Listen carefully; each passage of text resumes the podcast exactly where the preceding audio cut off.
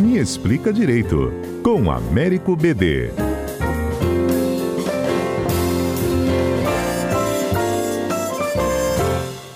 Bedê, bom dia. Bom dia, Patrícia. Bom dia, ouvintes.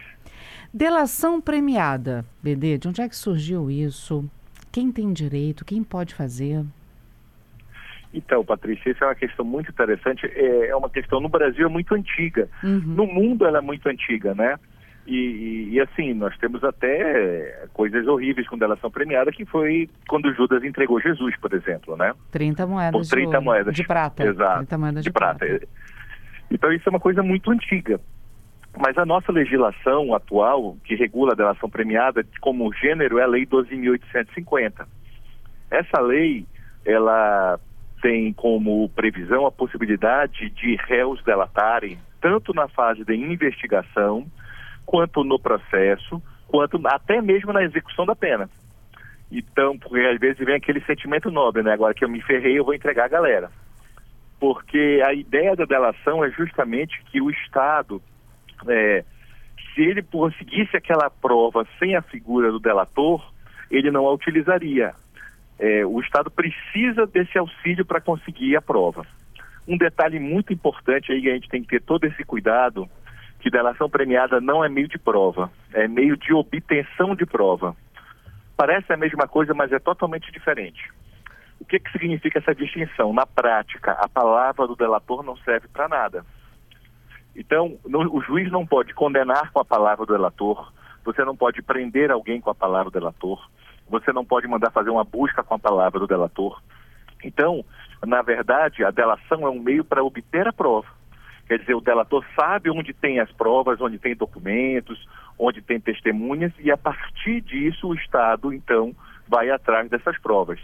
Por isso que ele é um meio de obter a prova e não um meio de prova, justamente por essa distinção. É, porque senão é, é dedo duro. Falar quem fez, Sim. quem não fez e tal, e não apresentar realmente provas de que o que ele está falando vale a verdade, é a verdade para valer a delação premiada, é a mesma coisa que jogar um contra o outro e fica por isso mesmo. Perfeito, porque a preocupação é isso, como é que o Estado pode confiar em criminosos? Então, na verdade, é, ele não está confiando na palavra dele, ele está entregando alguma outra prova que corrobora aquela alegação, por isso que ela tem que ter uma corroboração. Uhum. E aí um ponto muito importante também, se a pessoa fala assim, não fui eu, foi fulano, isso não é delação. O delator é um coautor, o delator participou do evento criminoso. Só delata alguém que também participa do evento criminoso. Esse que é o, propriamente o delator. As outras pessoas, eh, se você tem alguma informação, você pode ser um whistleblower, você pode ser uma testemunha, mas você não é tecnicamente um delator. Uhum. Qualquer crime prevê uma delação premiada, porque a gente ouve muito falar sobre crimes financeiros, fraudes, mas um, um crime hediondo também caberia de alguma forma uma delação premi- premiada cabe. de algum envolvido? Cabe sim, a Lei doze mil oitocentos e cinquenta, ela é geral, cabe para qualquer crime. Você pode ter num homicídio delação, você pode ter num crime financeiro delação, você pode ter num sequestro delação, numa extorsão mediante sequestro. Então, ela é um meio de obtenção de prova geral, o que precisa ter uma coautoria ou participação, né? É, você não pode delatar sozinho. Se foi só você o autor do crime, não tem como. Então, mas se você tiver várias pessoas praticando o crime, aí é possível se falar da figura do delator. Agora, em que momento vem a, o pedido de delação premiada? Então, é, como eu falei, isso pode acontecer em qualquer momento processual. Pode acontecer durante a investigação, pode acontecer durante o processo ou até mesmo depois que a pessoa foi condenada.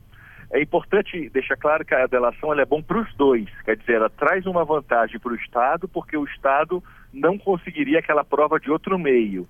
E ela traz uma vantagem para o delator porque ela pode provocar uma diminuição de pena ou, dependendo da situação, até mesmo o perdão judicial. Ele pode, inclusive, ficar isento de pena, a depender daquilo que ele entrega. É, essa questão aí do, de qual vai ser o benefício, de que momento, por exemplo, se for na execução da pena, você já não tem direito à extinção de punibilidade. Você não vai ter direito a perdão. Então, essa interferência do momento também pode interferir nos eventuais benefícios. É, mas aí fica...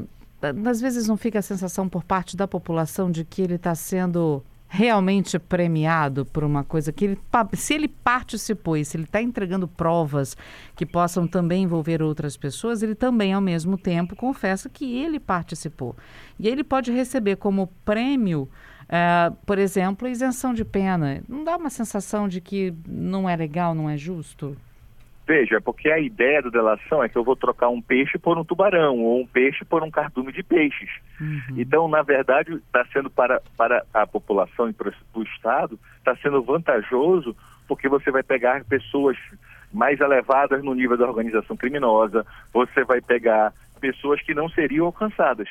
E aquela pessoa, porque veja, o direito italiano usa a expressão petito, de arrependido, como se realmente o réu precisasse estar arrependido. No Brasil, não, a gente não tem essa história de arrependido. Ele está delatando exclusivamente para ganhar o prêmio. É uma questão de troca. Então, você não vai conseguir também é, é, que a pessoa forneça informação de graça. Então, o raciocínio é esta eventual é, leniência, impunidade, menor punição dessa pessoa, ela é válida do ponto de vista utilitário em relação aos benefícios que ela vai trazer com a punição de pessoas mais é, perigosas. Uma... perigosas. Uhum. Pronto. É nesse sentido. Entendi. Agora, pode acontecer dele fazer delação premiada e tal, mas lá no futuro, outras pessoas ainda sendo investigadas, alguma coisa volte a esse assunto e alguém faça uma delação premiada e envolva ele.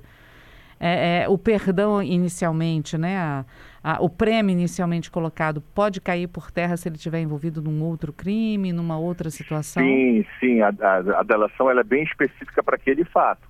Então você não ganha uma imunidade geral de tudo que você fez na sua vida. Você tem uma imunidade por aquilo que foi efetivamente colocado naquele contrato de delação, naquele acordo de delação. Então... É, no futuro, se, se descobre que você mentiu, por exemplo, existe um outro crime que é a falsa delação. Uhum. Se você mente, você comete o crime de falsa delação. Se você promete entregar provas e não me entregou todas as provas, você vai ter seu prêmio reduzido ou não vai ter prêmio. Então, há toda uma, uma vinculação com que você consiga comprovar de fato aquilo. Se você omite deliberadamente pessoas, ah, eu vou proteger fulano, eu vou esquecer de ciclano, isso é motivo para rescindir o acordo e também você ser punido, porque o Estado, é, ele não pode ser é, iludido, é, é, ninguém pode se beneficiar de sua própria torpeza e o Estado não pode ser iludido através de traquinagens do delator.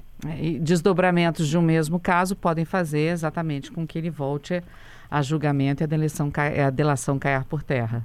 Com certeza, com certo. certeza. Bedê, obrigada mais uma vez, viu, por estar conosco. Eu que agradeço. Abraço a todos. Valeu. Uma boa semana e até quarta que vem. Amém. Até quarta que vem. Tchau, tchau.